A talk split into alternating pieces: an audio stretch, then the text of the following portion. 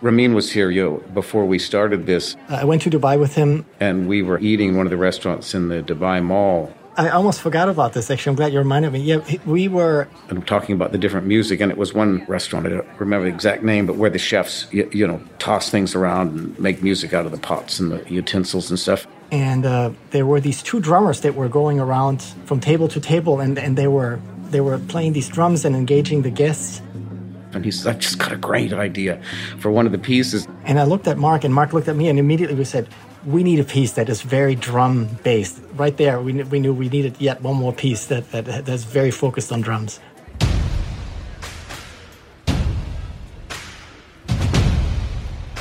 It's very exciting, and it just drives. You know, it just it's with the waves coming down. It's just it, it, waves are so powerful, obviously, right? And it's it's almost intimidating when you see this coming at you. So I thought with these drums, you, kind of want to keep up with that power.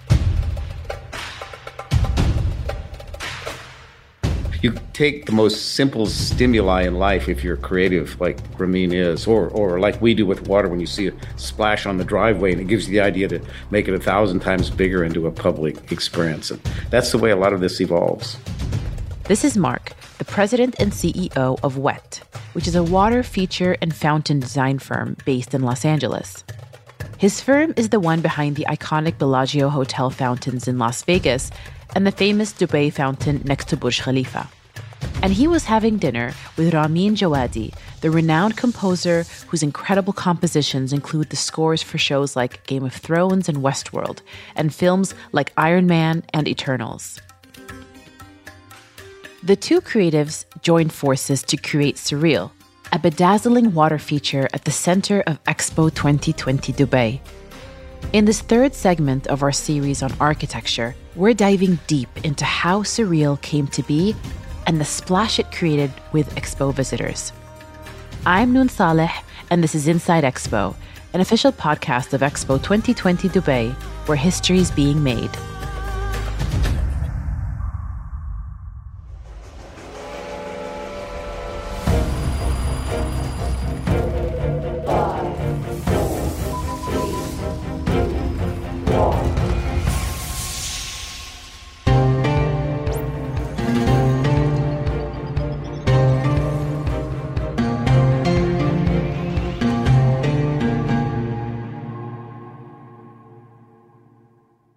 The story of Surreal starts with Ahmed Al Khatib.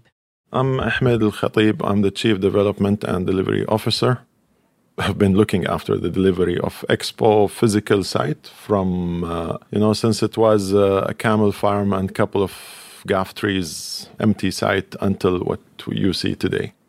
As the blueprints of the site were being drawn up and the master plan starting to bloom, the three districts of Expo 2020 Dubai opportunity, sustainability, and mobility became petals that unfurled from the central Al Wasl dome. And in between each of those petals, there were three plots. One side was taken up by the main Al Wasl Avenue leading from the metro station. One side was the home for the elegant UAE pavilion. And the third space, well, Ahmed explains you know, the master plan reached to a stage of details that actually might sound crazy, but you feel the master plan talks to you when you place something in a wrong position. It tells you, like, don't build me. And then the question was, like, what can we do in that plot that actually uh, becomes another destination, another area for visitors to enjoy and relax. And uh, accordingly, we started thinking about having a water body there. The team at Expo thought about having a lake there, or perhaps some dancing fountains. But the brief was to create a place where families and visitors can relax in a quiet oasis away from the hustle and bustle of Expo. So we uh, found uh, one of the best designers in the world on water features, which is WET Design from Los Angeles. And we worked closely with them to come up with just a place to come and chill and relax and interact and laugh and that's when Mark and his team were brought on board. I'm Mark Fuller. I'm the president and CEO, and at my company, that stands for Chief Excellence Officer of WET. We are a company that creates engaging entertainment experiences, uh, some of them interactive, some of them presentational, uh, around the world, really primarily with water, although with other elements of the world, fire and wind, sound. The initial brief for us was uh, a, a, garden, a place where people could go, sit, relax, uh, the sounds of water of some type or another, some, some type of fountain, if you will. So at the beginning, we actually started with uh, about six different designs of features that involves water. Uh, we challenged the designers to make it more and more complex, more and more mega, but in a very humane scale as well. And each time we, we, we went a little further and a little further. And then I just felt that, that we had an opportunity to do something that would really be spectacular here, but also accomplish those goals, being refreshing and relaxing and, and different. And that's what we ended up with what is now known as surreal. Because you know the main objective was nothing to be an expo that uh, didn't have a meaning. Everything had to have a meaning and the reason why it looks like this why it's placed like this why it's located in this area. And so when the water feature was being designed they decided to position it below ground level it became an architectural balance, the sunken bowl of the water feature contrasting with the dome of Al Plaza right next door. Half a sphere above ground, half a sphere into the ground, sort of like a yin yang. Now, before we continue, it'll be helpful to describe what surreal looks like for those who haven't seen it yet. Here's Mark. The fountain surreal is like a, a, a coliseum, really. It's uh, 80 meters or so across, and, and you come in, you go down uh, one of three grand stairs. And when you're at the bottom, you're in this circular plaza, and there's these curved curved walls. It's like you're in a giant uh, giant punch bowl, so to speak. Uh, they go up, oh, uh, up four or five stories high, and they're black stone textured pebbles. And at the top of those, in meter wide increments, we can release white water waves, just tiny trickles or big, huge crashing waves that come down so powerfully that if you're standing at the bottom near the base, it can practically blow the hat off of your head, this rush of wind. And those are choreographed to give these different visual experiences. Uh, we developed this idea of doing something very different than, well, than let's say fountains where water starts at the ground, right? Shoots up in the air and then falls back down why don't we start with the water already up in the sky and then the entire experience is about the water falling? The size of the surreal water feature is truly impressive. Rising four stories high, the water comes crashing down from all around you. But just as the waves reach the bottom of the curved walls, they disappear into the ground. And one of our ideas was at one point, well, how about if we just let them wash all across the plaza? So we'll somehow have to let people know they either have to have very, very disposable shoes or bare feet, and then the waves like washing across the beach. But that would mean you have to take off your shoes when coming into the space and might turn away some visitors. So that's when we came up with the idea of making the last meter or so of this waterfall permeable so the water would disappear just before it hits your feet. It's a very serene space. The benches in the center of Surreal are an opportunity for people to sit, meditate, enjoy, and immerse themselves in the energy and tranquility. When planning and designing all this, the team at WET started with a few mock ups.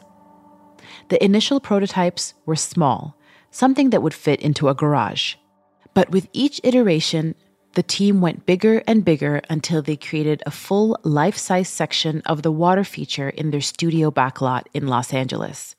The site kind of resembles the set of a movie studio where engineers and architects work together to test out the design. We have a really amazing cast of talent and characters pattern designers, architects, landscape architects, chemists, optical engineers, choreographers, musicians, Academy Award winners, astronauts. Ahmed Al Khatib went out to LA to see these prototypes as the fountain started taking shape.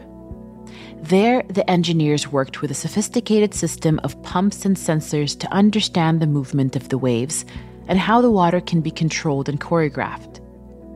Depending on the choreography, oxygen is pumped into the water to create white colored waves that cascade down.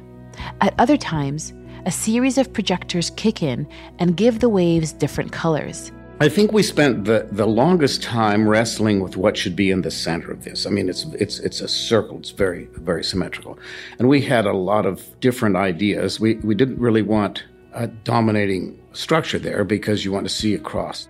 There was a lot of back and forth about this specifically. Some early designs included an empty pit in the center that would have a big column of mist rising into the sky.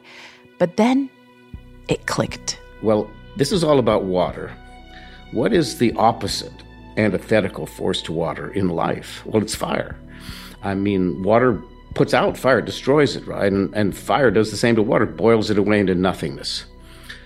So I had the idea of let's use those opposites and play them off against each other. So so we built these six towers, we call them fire spires. And on cue again in the shows, they burst forth these huge balls of fire that rise into the sky what makes these balls of fire unique is how they fit into the sustainability element of the expo. The gas that's being burned is hydrogen, which does not create carbon dioxide. Instead, when burning hydrogen, the byproduct of that is water.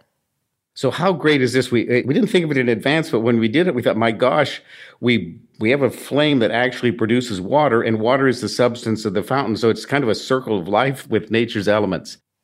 And while a hydrogen flame burns clear, it's not yellow, tiny amounts of environmentally safe salts are injected into the flame to give the fireballs different colors some red, some orange, some green. In that sense, this magnificent fountain brings together water, fire, color, and light. We look at the elements really as creative partners that we work with, uh, and we sort of tell them what we'd like them to do and then we, we, we see how they interpret those instructions you know as they as they bring their own life into our creations and then we thought we can do waves but can we choreograph them? And if you look down on this fountain and every meter is a segment that can drop a wave on cue from the choreographer. So it's kind of like a circular piano where you could play all the keys around and around in different notes. From the very beginning with this, I, I, felt that we had to have an original score. For many fountains that Mark and his team have worked on, like the Dubai Fountain or the one at the Bellagio in Las Vegas, they begin with an original piece of music that they interpret with the movements of water. And I reached out to the composer Ramin Djawadi, who is, I, it, I believe, the most in demand popular composer in Hollywood, just fantastically gifted musical composer. And we met, and I said, Ramin, how fun would it be if we tackled this project? You're used to working with fixed visuals, and I'm used to working with fixed music. And we co compose, we co create the music and the visuals together, each one inspiring, and we go back and forth. So, my name is Ramin Djawadi. I'm a composer and I was blown away because it's it's a completely different world. I'm used to working with with a story that pre-exists pretty much. Mark and Ramin would meet at the office and collaborate together. Mark would show models of what the designers and architects were working on, even making a small section of the fountain to see how the water would react. We have this very large mock up, full height, and, and, and a, not the full circle, of course, but a good piece of it in our backlot. So Ramin would come out and watch that, and we would show him the different uh, modes, the sizes of the waves, the timing, and so he could see and sense it re- in real life and and then just based on that is where I, I, just started writing music and i just tried to imagine what is the story that we need to tell the music needs to needs to convey. Uh, so yeah we were pretty much working in parallel. And then we'd video different parts and he would go to his studio and there's a big old screen up in front of him and his where he composes and watch that and come up with pieces of music and then we would go there and listen to them. So it was it was a really rich back and forth there are nine original pieces composed for Surreal. Some are more orchestral, some are more pop, and some are more electronic, while others are traditional with world instruments. I, I, there was no boundaries, I felt. It, it was a lot of fun to, to create. The overture, the beginning of it, actually, if you just listen to the opening of it, it it, it, sounds like a wave. It's just how it started. It just the, the whole feature comes alive, and, and, that was always the idea of how this overture starts. before you even have a melody. You just you just you feel it come alive. And, and with this water feature, it, it's because it even has colors, but even during the day, it's just white. But it's just the way the shape of the waves differ. It's different every time, and, and, for sure that that's something that influences me of the way I write music. And it's I feel like it's like a painting. You create a painting. Then the strings and the solo violin enter.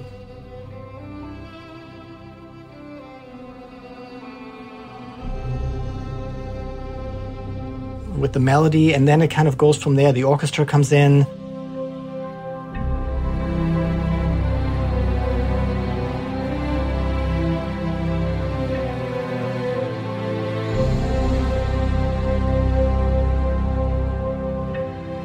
Uses a variety of uh, ethnic instrument. There's an oud, there's a duduk, there's a tablas in there. So there's quite a mixture of things. Djembe, ethnic percussion, darbuka, uh, and, and the full orchestra, and even choir at the end. It just kind of grows and grows and grows. And there's a breakdown section, there's some electronics then, and then the orchestra comes back in.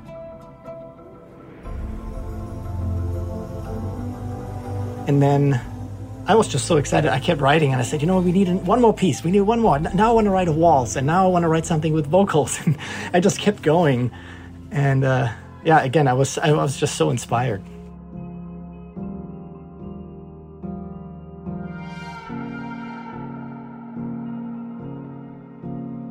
Then there's Desert Drive, which is fully electronic. That one is very much, it's a completely different turn in, in a different direction. That's just a very electronic piece. it, it was just simply the fact that okay, we have the overture that's very organic and orchestral, and now let's do the complete opposite. And and so that that's how that came came about. And if you'd stand there and I didn't tell you anything about it and asked you what it made you feel like, especially in the evening, think you'd feel like you were driving on a long road, perhaps across the desert, and there wasn't another car inside it. Has this lonely calling to it, and then every so often, just as you'd pass something, it gets it gets more vibrant and back, and it's it's a very emotional piece for me. And then Ramin composed, uh, to me, the most beautiful waltz I've ever heard.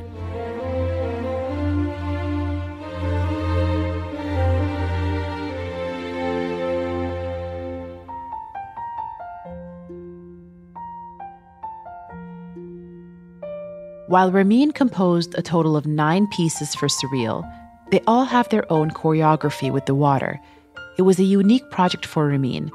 When composing for films or TV shows, Ramin can refer to a script for the emotions of a scene, or visit the set to see how the actors are interpreting a specific part, or even watch an early cut to understand the mood. For Expo 2020 Dubai, it was more abstract than that. What's more, there was the added sound of the waves crashing, so Ramin had to take that into consideration when composing so that the music and the waves complement each other. The final pieces were then recorded at Abbey Road Studios in London with members of the London Symphony Orchestra.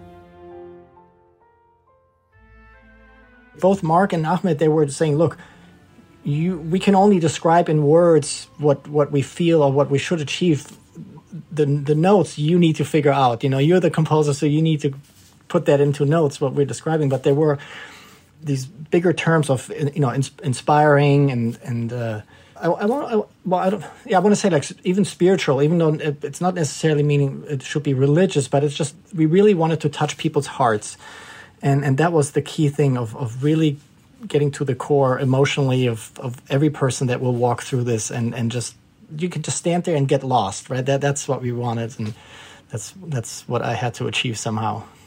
If you think of a, a circular piano, how it would be, and you just went note to note to note around, you'd get a traveling wave. But we can split it and play it and then crash them all at once. We wanted a sea of sound to fill this coliseum of water, just as much as the waves do around the outer rim. And so we have these speakers that radiate sound out around them. And as you walk around, if you were to close your eyes, you couldn't tell where the sound was coming from. It's just everywhere. And it makes it that much of a richer experience. Unlike some of the other fountains that Mark and his team at WET have designed before, Surreal doesn't separate the visitor from the water. There's no handrail. You can stand right up to the edge of these pebbled walls, take off your shoes, and enjoy the water washing over your feet. That's part of the excitement. As magical and as moving as this feature is, it's also tangible. When we started the project, we, we immediately realized we wanted to make this as tactile and as approachable as possible. We knew the little kids would love to do it, but they're big kids and adults and people standing, and, and uh, I think most people like to have their photographs taken at a time it just is one of those waves just crashes and disappears right at their feet. You go and stand there, you feel the energy of water. You feel the power of water. You appreciate water in a different way. It sticks to their memory. So people they just love to walk and take their shoes off and actually just come and interact with water and just the splash of water, the energy of water when it's falling down and you feel the wind. Uh, it's so refreshing. Whenever you step into Surreal, you see people frolicking in the water, kids playing around, adults splashing their feet, families spending quality time, and photographers snapping that perfect Instagram shot. All the while, the splashes of water play as an instrument in Ramin's beautiful compositions. We work with real elements, real water, real fire, real wind. And that's why I think people enjoy our creations so much uh, in in this world of, of, synthesis, and, and it's fun. I mean, I love computer games and all that, movies and so forth. But but there's something about the real that we connect to right to our inner souls, and that's what surreal is all about. It starts with that word real and then takes it beyond, but it is it is very real, and I I feel that that's the singular accomplishment above all else that we created here.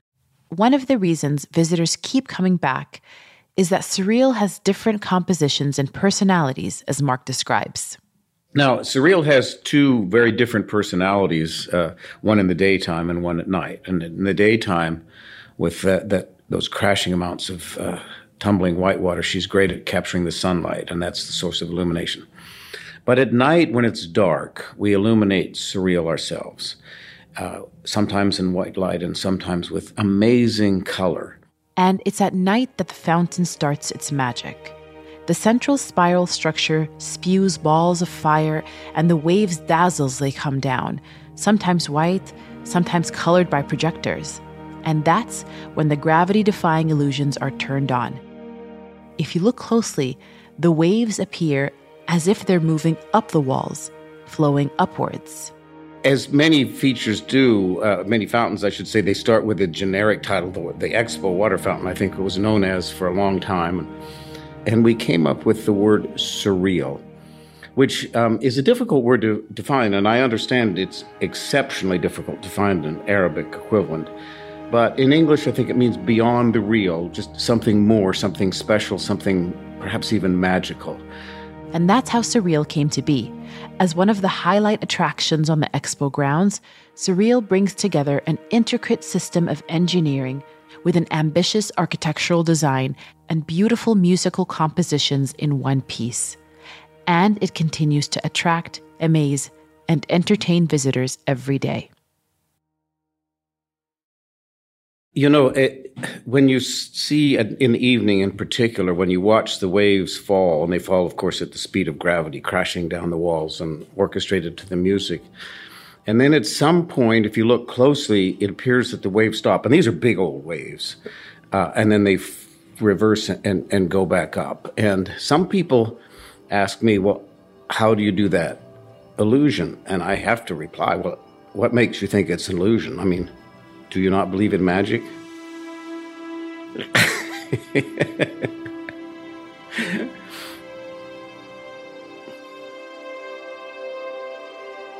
You can listen to the magic of Ramin Djawadi's compositions for Surreal on all music streaming platforms.